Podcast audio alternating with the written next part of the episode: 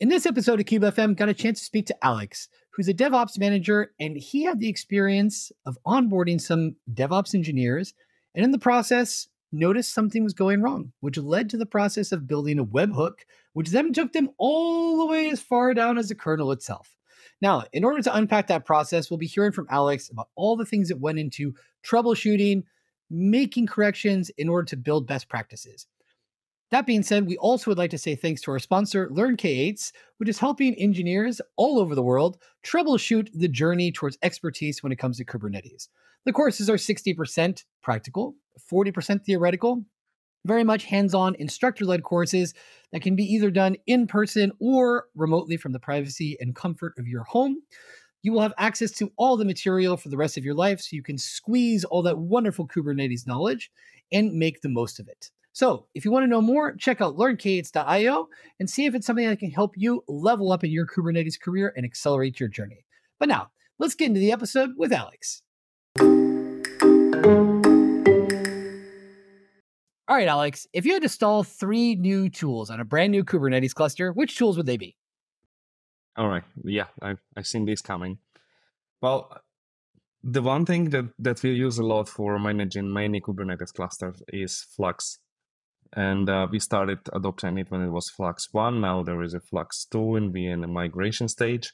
Uh, we even baked it inside of our Terraform module that we use for Kubernetes provisioning. So that would be my tool number one for infrastructure as code approach for Kubernetes management. Prometheus stack, I guess, that would be number two because we need to know what's going on inside the cluster. And um, the tool number three is Kyverno that's something we that we adopted recently uh, as a replacement for pod security policies because uh, we also want our kubernetes cluster to be insecure now i have to ask the devil's advocate question why not argo? Why not um, open, tel- open telemetry? And why not opa? Very good question. So argo and um, flux. So we basically we did evaluation both of the tools and we try to onboard the one that is best fit for us when Argo seems to be more application centric approach, when Flux is more infrastructure. In a way that so basically the way we, we do our Kubernetes clusters, and we are we are having another big article coming so coming soon on, on that subject, is that we have a repository with our infrastructure pieces that would be your default network policies um, that are unique for us that, that that we know that we should have there um, there would be some the templated applications. For instance i don't know if we have postgres that we we prepare in a certain way. We want that to be the same across the organization. So we install this helm chart with predefined values from what this one aspect this this one centralized place. And we have this repository where you can basically almost drag and drop the tools and the stuff that you want to install to your cluster. And also you can change them in one place that would be propagated to all your clusters. And we have tens of Kubernetes clusters inside Altenar. So that helps us to manage the infrastructure aspect. Then when it comes to application aspect, the way we deliver application is we found it more convenient using CI/CD systems. So basically the, the application is installed via Helm from our CI/CD system it doesn't mean that we wouldn't onboard Argo in future, but so far there was no strong need in this um, area. Open telemetry, I don't think that it is a, that, that this is a choice you need to make, either one or the other. It comes perfectly together with Prometheus and open telemetry and Jaeger and all these observability tools. The application has to be ready as well. I mean, that's uh, it is becoming a, cloud, a part of cloud native standard. But what is now i think this is what monitoring is slowly transforming into. If you have very good observability you basically don't really need to have a monitoring as a standalone separate layer that comes together with a very good observability. And um, OpenTelemetry is a great tool for that. But it also t- takes the application to support of all these uh, tracing headers and, and be be able to do that and what was the third one you mentioned? Yeah, yeah, no, no, very good answer so far. Uh, so yeah, you chose Kyverno and not OPA, Open Policy Agent. That's actually I don't know why, because uh, that wasn't the choice I made personally. That was something that I trusted to the one of our senior tech leads, and I know that he did do the analysis of why we choose this product or that product. And together with the security team, Kyverno was the best fit. But I can't say why. Oh, that's okay. We'll bring him on for in a future podcast. no worries. Um, so now, just to get a little bit more about your background, you know who you are. Tell us a little. Tell me a little bit more about you know who you are, where where you're based, and the kind of work that you're doing. Yeah, originally I'm from Siberia, from Russia, and I started my career in technical support. And um, it was a very interesting product um, that would that helps people manage their hosting. And since hosting includes a lot of parts such as DNS, mail servers, databases, uh, Apache Nginx, PHP, and all like all, all this. I didn't only have to deal with the product itself, but with a bunch of open source tools. And I love troubleshooting uh, like deeply. Um, maybe partially because it gives you a quick endorphin. You found the problem, you solved it, and uh, you're happy, rather than having a project that might last a few months. So that's where I started my career. And then I moved to Malta, and that's where I'm located nowadays. Malta is a little island um, in the Mediterranean. Because not many people know where it is. It's close to Sicily. And uh, and that's where I am uh, right now. I am driving a team of DevOps engineers.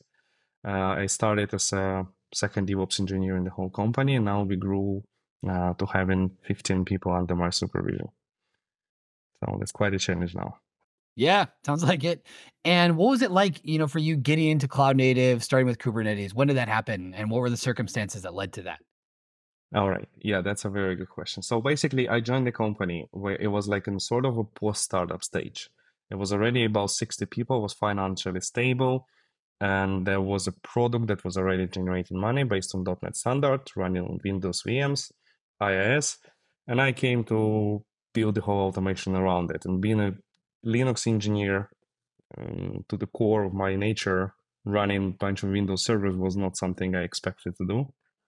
But that's where I learned Ansible, basic DevOps approach, and, and that was the first iteration. And meanwhile, while we were doing this automation, bringing the current product that was in production up to their modern standards, uh, dev team redeveloped the whole product uh, on .NET Core and thanks Microsoft adopting the .NET Core that can run in Linux, that's when we realized we can actually try to containerize and uh, put the application to Kubernetes. So there was there was that a few products in parallel, and uh, we started big already, like like from the day one. So the first installation of our sport book we had was already based on three different Kubernetes clusters. The reason is because uh, the infrastructure is hybrid, so we have some part running on the VMs in our in our on, on our servers in our data center.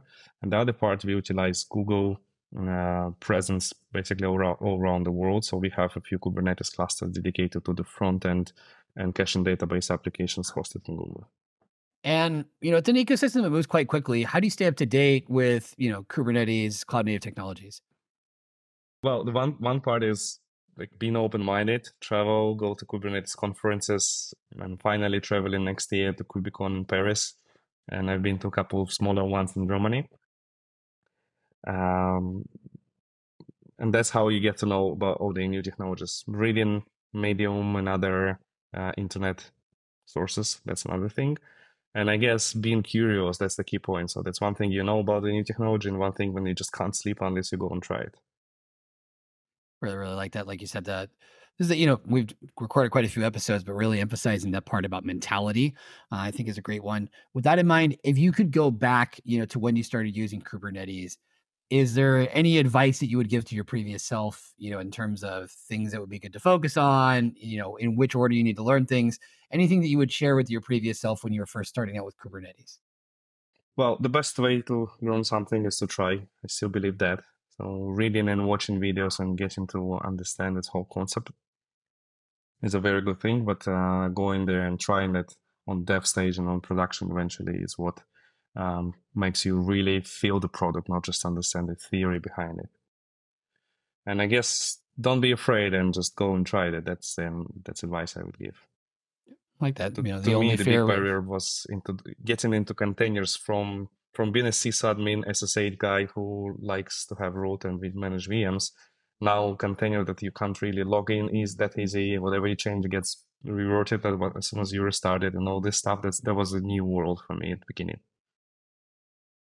And and I think it's like you said, the the importance of being open minded and, and willing to try stuff is is really valuable advice that uh, a lot of people can benefit from. As we're an industry that moves so quickly, what you're doing today will probably change in you know in a few years' time. So being open to that change.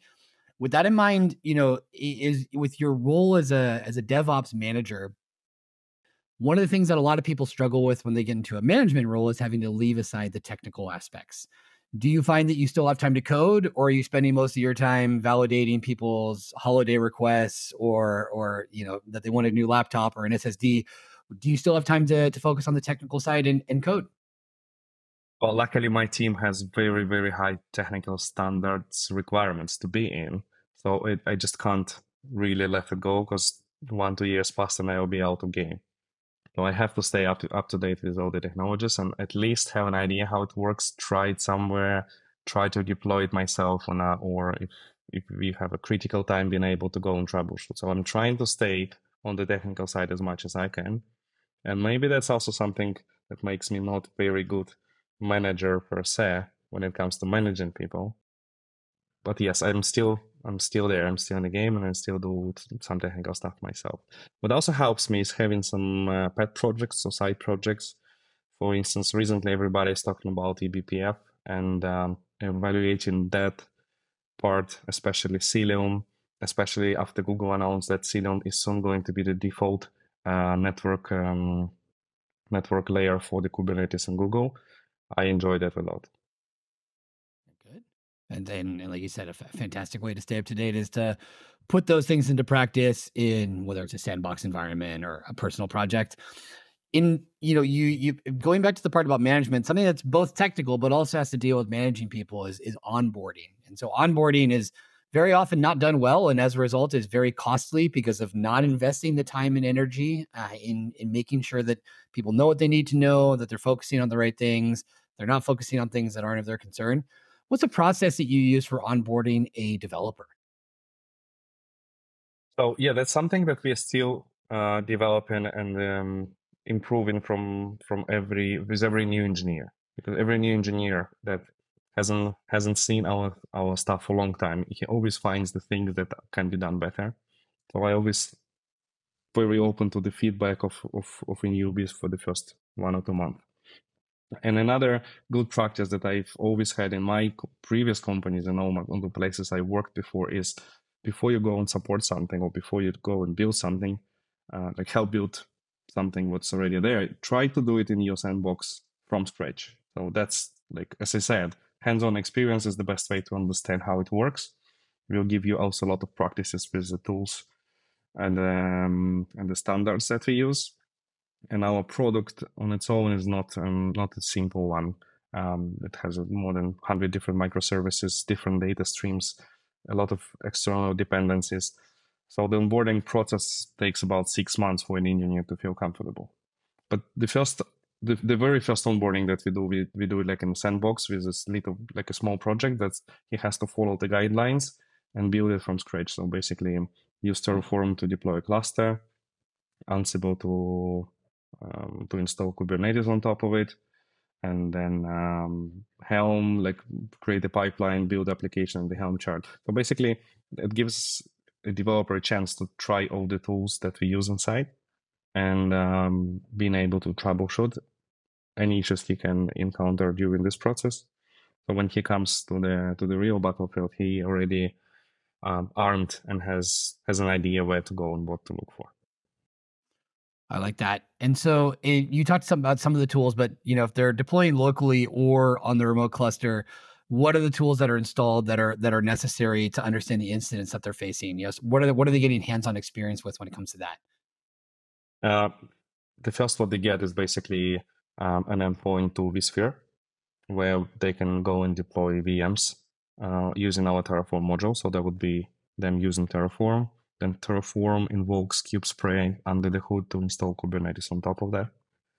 Uh, ideally, they also pre-configure the Flux repository. So as soon as the cluster is there, Flux is installed and all the system components pulled and installed on the cluster. that often fails as well if you pre-configure it incorrectly or specify incorrect values. So that's another layer of fun and troubleshooting. So when the cluster is up and running, the next stage would be uh, taking an application and putting it in Docker and creating a Helm chart for that. Helm chart is a separate story. We also use uh, templates for templates, basically. So we have a centralized template repository for all Helm uh, primitives, like deployment, service, ingress, and then we reuse them across many charts. We still can redefine each of the primitives if it's required, but in most cases it is not. So learning how that is structured inside the company is also another thing they do. And then they go to CI/CD system and try to try to build their application using our CI/CD templates and then make a deployment. So as soon as they see the hello world in the cluster they've just deployed, we can say that the very first stage of onboarding is complete. We want them to do their README and create documentation on all the steps, how they've done them. And then there is a team review, uh, basically of the of the work that the engineer did. You know, this for depending on someone's level of experience, this could be somewhat challenging. Is this something that new team members are are completing? Like you said, the, in the six months period, what have you noticed there? Well, that that task is for two weeks. Okay, all right. Um, so is it something that, but they, and so they're completed just fine without any major major hiccups? Uh, well, I guess we don't really take like completely newbies. From we, we have we have a program when we take students from the university, and we don't expect them to do that on their onboarding process. That's actually part of their internship before we make a decision to hire them. Usually it takes them about two to three months to complete the same set of um, tasks. And that's where I help them explain in every step. Uh, we often we often part t- touch parts that are like cloud native directly related, like what's a cloud native application, how you would manage your database migrations, um, would you use ORM or would you use the, like the manually written SQL queries? Why would you do that? When it's good, when it's bad. Thing. So we, we do small things, but we try to look at them from the big enterprise perspective. Like you are now one engineer here, you did that. But if you if it was ten of you, then you would have done the same thing in the same way because that's that's how it's structured. Basically, that's what that's what they do. No, it sounds like a great model, and also that you're using them to to bounce ideas off. And it looks like you know from what you mentioned in the article that it helped you become aware of things that you weren't necessarily you know previously noticing. Can you tell us about that? About the issue that you noticed and how it wasn't the usual mistake, perhaps, but something that was uh, somewhat more serious. Yeah. So basically, using Kubernetes and administrating Kubernetes, those are two different jobs. And um, I think it's true for most of the technologies. As soon as they work, people don't really know how they work inside and how they're structured inside unless you absolutely have to go and study that. For us, Kubernetes, uh, even though we run it on VMs and we deploy it with kubespray, um, it tend to work most of the time. So that particular issue was there was a learning curve even for an for experienced engineers. So basically, what happened there was usually like the network troubleshooting things when somebody is timing out or so the connection is refused or somebody something is not listening on the right port that's that's quite often. It's a very common issue. I've seen it many times and i think i even have an algorithm in my mind how would you um, tackle this issue down step by step. And um, as i explained in the beginning of the article that's basically what we try to do. Uh, first step to troubleshoot any issue is to try to reproduce it. So for those who who read the article uh, or if you need a small reminder. So basically, the problem was with a with a webhook. Um, it was a validation webhook that Kube API couldn't call, and because it was part of the bootstrap in the cluster, the the automation would fail on that step, and that's where we try to troubleshoot that. So since it, it was a test cluster, first thing you do, you would just remove all the network policies because 99% of the of the time that's it's what causes the problem. But in this specific case, that did not help. And that's where I already was a little bit interested in the case. So after removing the network policies, the Kube API was still timeout all in the webhook. But um, the locally webhook was available just fine. Next, my basically my, my, my favorite tools for troubleshootings often comes to it comes to um, TCP dump and uh, strace and there is a um, there is a fantastic um, container called netshoot that has all, all the things that you need for network troubleshooting And that's how we started. So basically try to reproduce the issue. The webhook is working locally, but not working from API. Um, getting into the like the best way to like, to mimic the whole path is basically call from the same container, but since due to security practices, Kube API server has nothing but the Kube API binary in it. You can't really even log into this container. So what we did is we we added a sidecar to that container. It is a little bit different sidecar to the normal sidecars because the Kube API server container is not a normal container. So we had to change the the YAML manifest on the on the master node. And then we we we faced the same the same behavior. We couldn't really call um, the URL from that container. Yeah, one thing just one thing just what we have here in the script in the in the notes is talking about the MetalLB um, controller. If you want to talk about that at all in terms of the debugging process, how you realize and confirm that that wasn't the issue. Yeah, right. Speaking a little bit about web, webhook and what, what was what was the hook webhook was about. It was it was a webhook for MetalLB uh, speaker, and we use MetalLB for the on-prem cluster as a in addition to our ingress, so that helps us to create um, internal load balancers without having to have an external load balancer providing this layer. I'm not going to explain how MetalLB works, but I think it's a pretty cool tool for use cases like ours. But in order to install that, there is a webhook that we need to call. So, and that's um, that what was failing. Um, you know, there are two types of webhooks: a validating and uh, mutating. There was a validation webhook, so there was basically uh, code when uh, when a specific object was created. So we were trying to create an IP address pool for MetalLB. And um, because this object belongs to MetalLB, that's why the, the webhook was was failing. We tried to reproduce the issue. We created a sidecar with a with a um, nested container, and we faced the same problem that we can't really connect to the webhook from that container. What is special about Kube API is that um, this specific container is also attached to the host network, so we thought maybe that's the clue. Uh, we tried to do that. We tried to remove that, but um, didn't really change that much. So the next step, we try to see where the traffic, uh, where where the traffic is getting lost. So we we launched the TCP dump on the same container, and we can see that when we try to run um, curl, we see the packets are coming out, but nothing is coming back. So that's why basically it's timing out. Then we did the same on the other side. So we deployed the sidecar on the Meta O into the MetalLB container, and then we launched TCP dump there. And that's where the interesting part starts because there we not only see the incoming traffic, but we also see the replies coming back. And that is not something I often saw in my life. Like usually if traffic is lost in the middle, then you go and debug must be firewall or something. But here the traffic reached the reached the application, it sends the packet back, but the packet never arrives. So that clearly something is messed up on the Kubernetes network network inside. And that's something that took us a while to brainstorm. We had a lunch break. I wasn't the only one troubleshooting that. And there was uh, three other guys with much better networking knowledge than than I have. And then we, we start just playing around instead of trying to curl the web your webhook, we were trying to see what's the uh, IP addresses of the containers are. Then we will try to ping it, and that's where we got another clue. So we tried to ping. I think we tried to ping um, from MetalLB to Kube API, and that's where ping command failed, saying that the IP address we specified is incorrect. Even though it is absolutely correct IP address, from the right IP address range. Then we had to dig dig really deep if something is wrong with the curl in this container. So that's where Strace came to help us.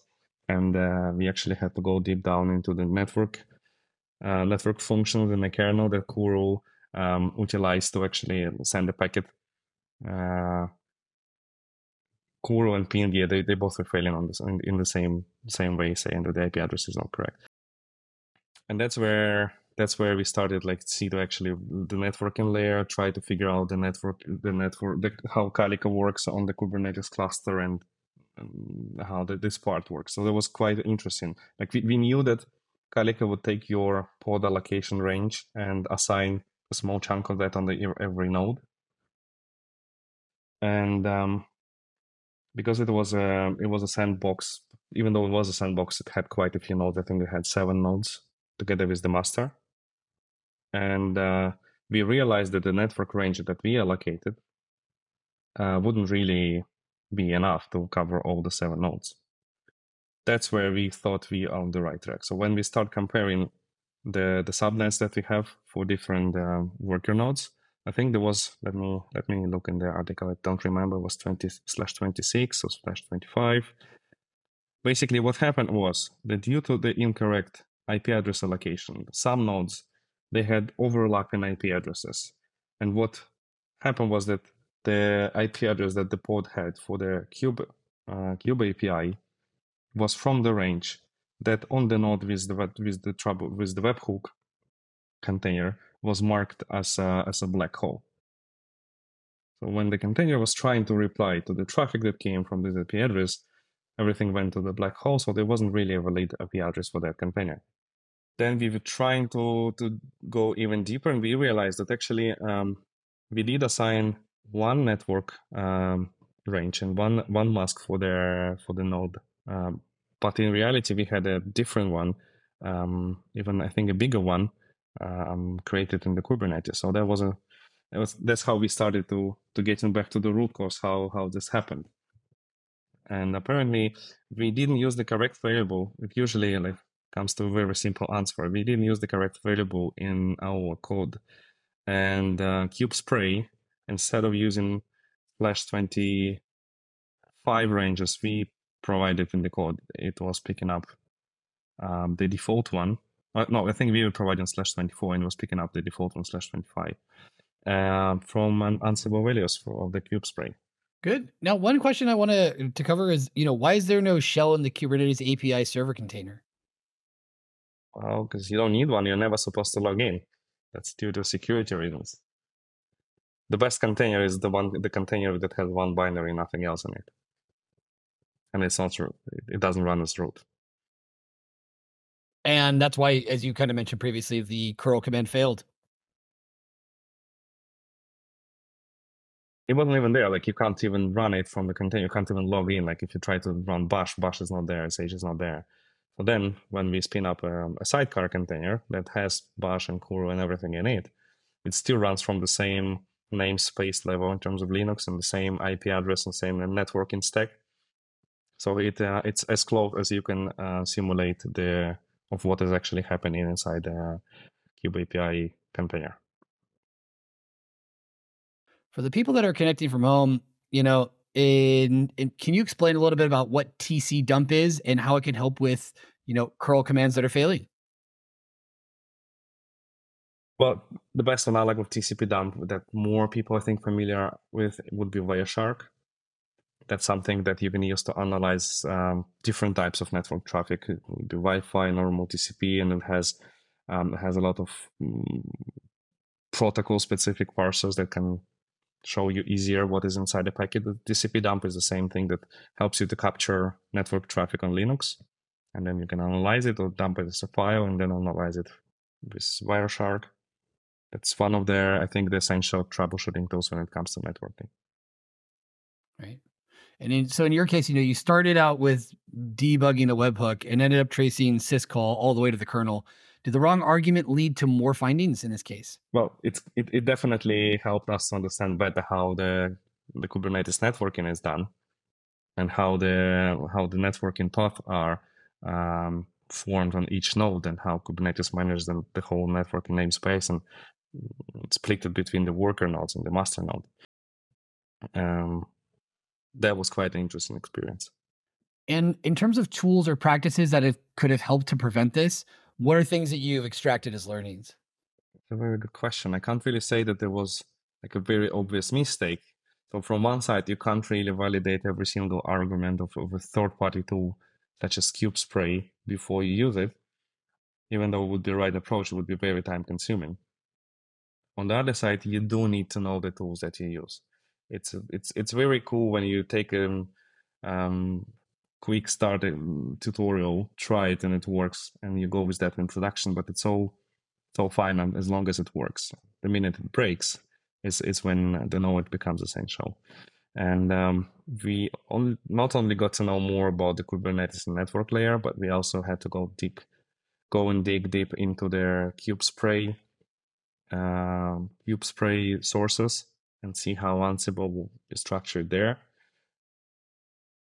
And I might be mistaken, but perhaps we even submit a pull request to have this issue cover it better or something like that. So that was this part of the plan.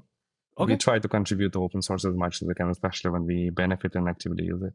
So I think it's everybody should do that. I mean, it's a nice, it's a nice, you know, contribution to open up the conversation and see what other folks might uh, have to offer on it, and also to see if other people have gone through similar, similar challenges. You know, this is quite a journey, and wouldn't say this is a typical onboarding process or experience to say, uh, to say the least. Um, were there any steps that you decided to take after that to improve the next onboarding? Well, actually, no, because our Kubernetes installation didn't really change much. We we had to improve the part that covers how you should choose your network for your cluster better in our onboarding guide. Uh, but rather than that, not much. I still believe it is a very good exercise, and uh, those issues, like when when you do everything by instruction and it just works, you didn't really learn anything except how to follow steps. But uh, you learn most of the stuff when something is not working and you have to troubleshoot and try and, and dig deep. I like that. Giving giving people the opportunity to learn something greater than just following instructions, which is something that most of us were taught since we were since we were children. Is there any advice that you would give to folks out there who are creating or reviewing their onboarding processes? Seek for feedback and review your onboarding guides with every new hire because that's that's feedback helps to make it uh, better and it's most valuable.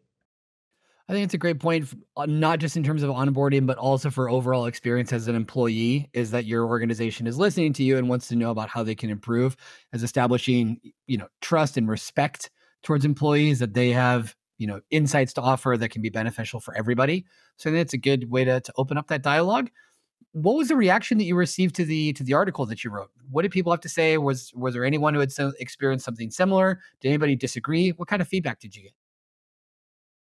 I still feel like a little bit like the the article doesn't really deserve that much attention. Yeah, I was glad to share our technical insight and what we've learned and provide some pieces of code.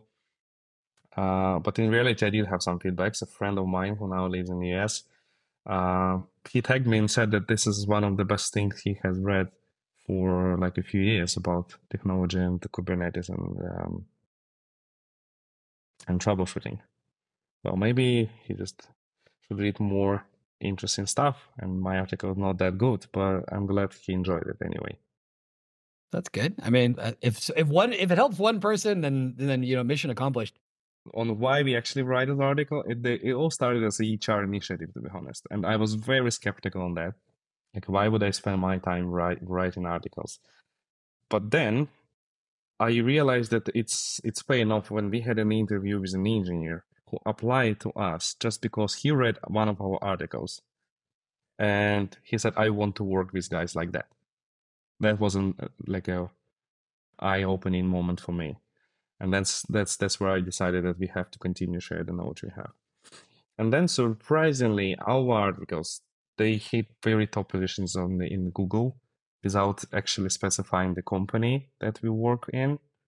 So I still don't understand how it works.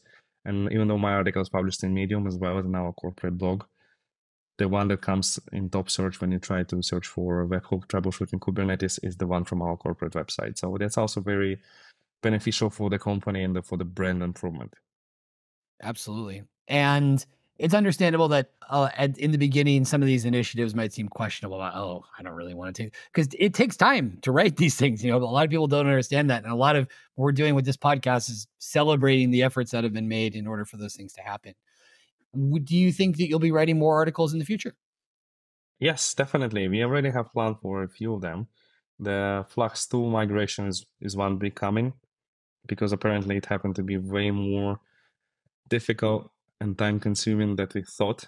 Because it's not it's not very technical, but it's maybe help people to onboard that on um, but if they have many clusters and they have many things that they use Flux for. Um, another one is coming about MongoDB because uh, we use that a lot and we use it not in a standard way as as a simple database. We use it as a, um, as a data cache lay, uh, layer. So we have um, a replica set in our data center. We, we write data and then it gets replicated across the across the globe in the um, in the US, Europe, and, and South America. Um, so when people call our API, they get data from the closest point, point of presence, and it's not a static data that we can cache with CDN. So that's a sort of a data CDN that we had to invent. And this Mongo is also running in Kubernetes with local SSD that are made in RAID. So that I think it's a quite interesting know-how how big you can configure that, and what's there was there benefits you can get from this specific configuration. So I think it's a use case worth sharing with the world. It's good. And and like you see the like you said, the the value of sharing knowledge about getting those things out in the open. In terms of uh if people want to get in touch with you, what's the best way to do so? That's a very good question. LinkedIn, I guess, would be would be the one. It's very easy to find me because my surname is very unique. I don't have any people with the same surname in the world. So very just cool. type it there and you you get me or my my my relatives. Okay, and that's can I just ask, is that is so your surname is is it Siberian or what's the origin? The origin is Jewish. Okay. Uh, yeah, the, the, and it all comes back to the pre-Second World War times when the Jewish uh, villages um, back then on the theater of Ukraine. And then when the Second War started, my grandfather had to move with his family to Siberia to survive. And that's how I ended up being born there. Okay. All right, but yeah, like I said, you're. Uh, it's definitely the first time I've seen the surname, and I will. I will let you know if for whatever reason I encounter somebody with with the same one. In which case, I imagine there was probably very few degrees of separation between you and them. But very nice to meet you, Alex. I really enjoyed hearing from your perspective. I think a lot of other folks will too. Keep up the amazing work, and we'll be in touch. Thank you. Thank you very much, Bart. All right. Cheers.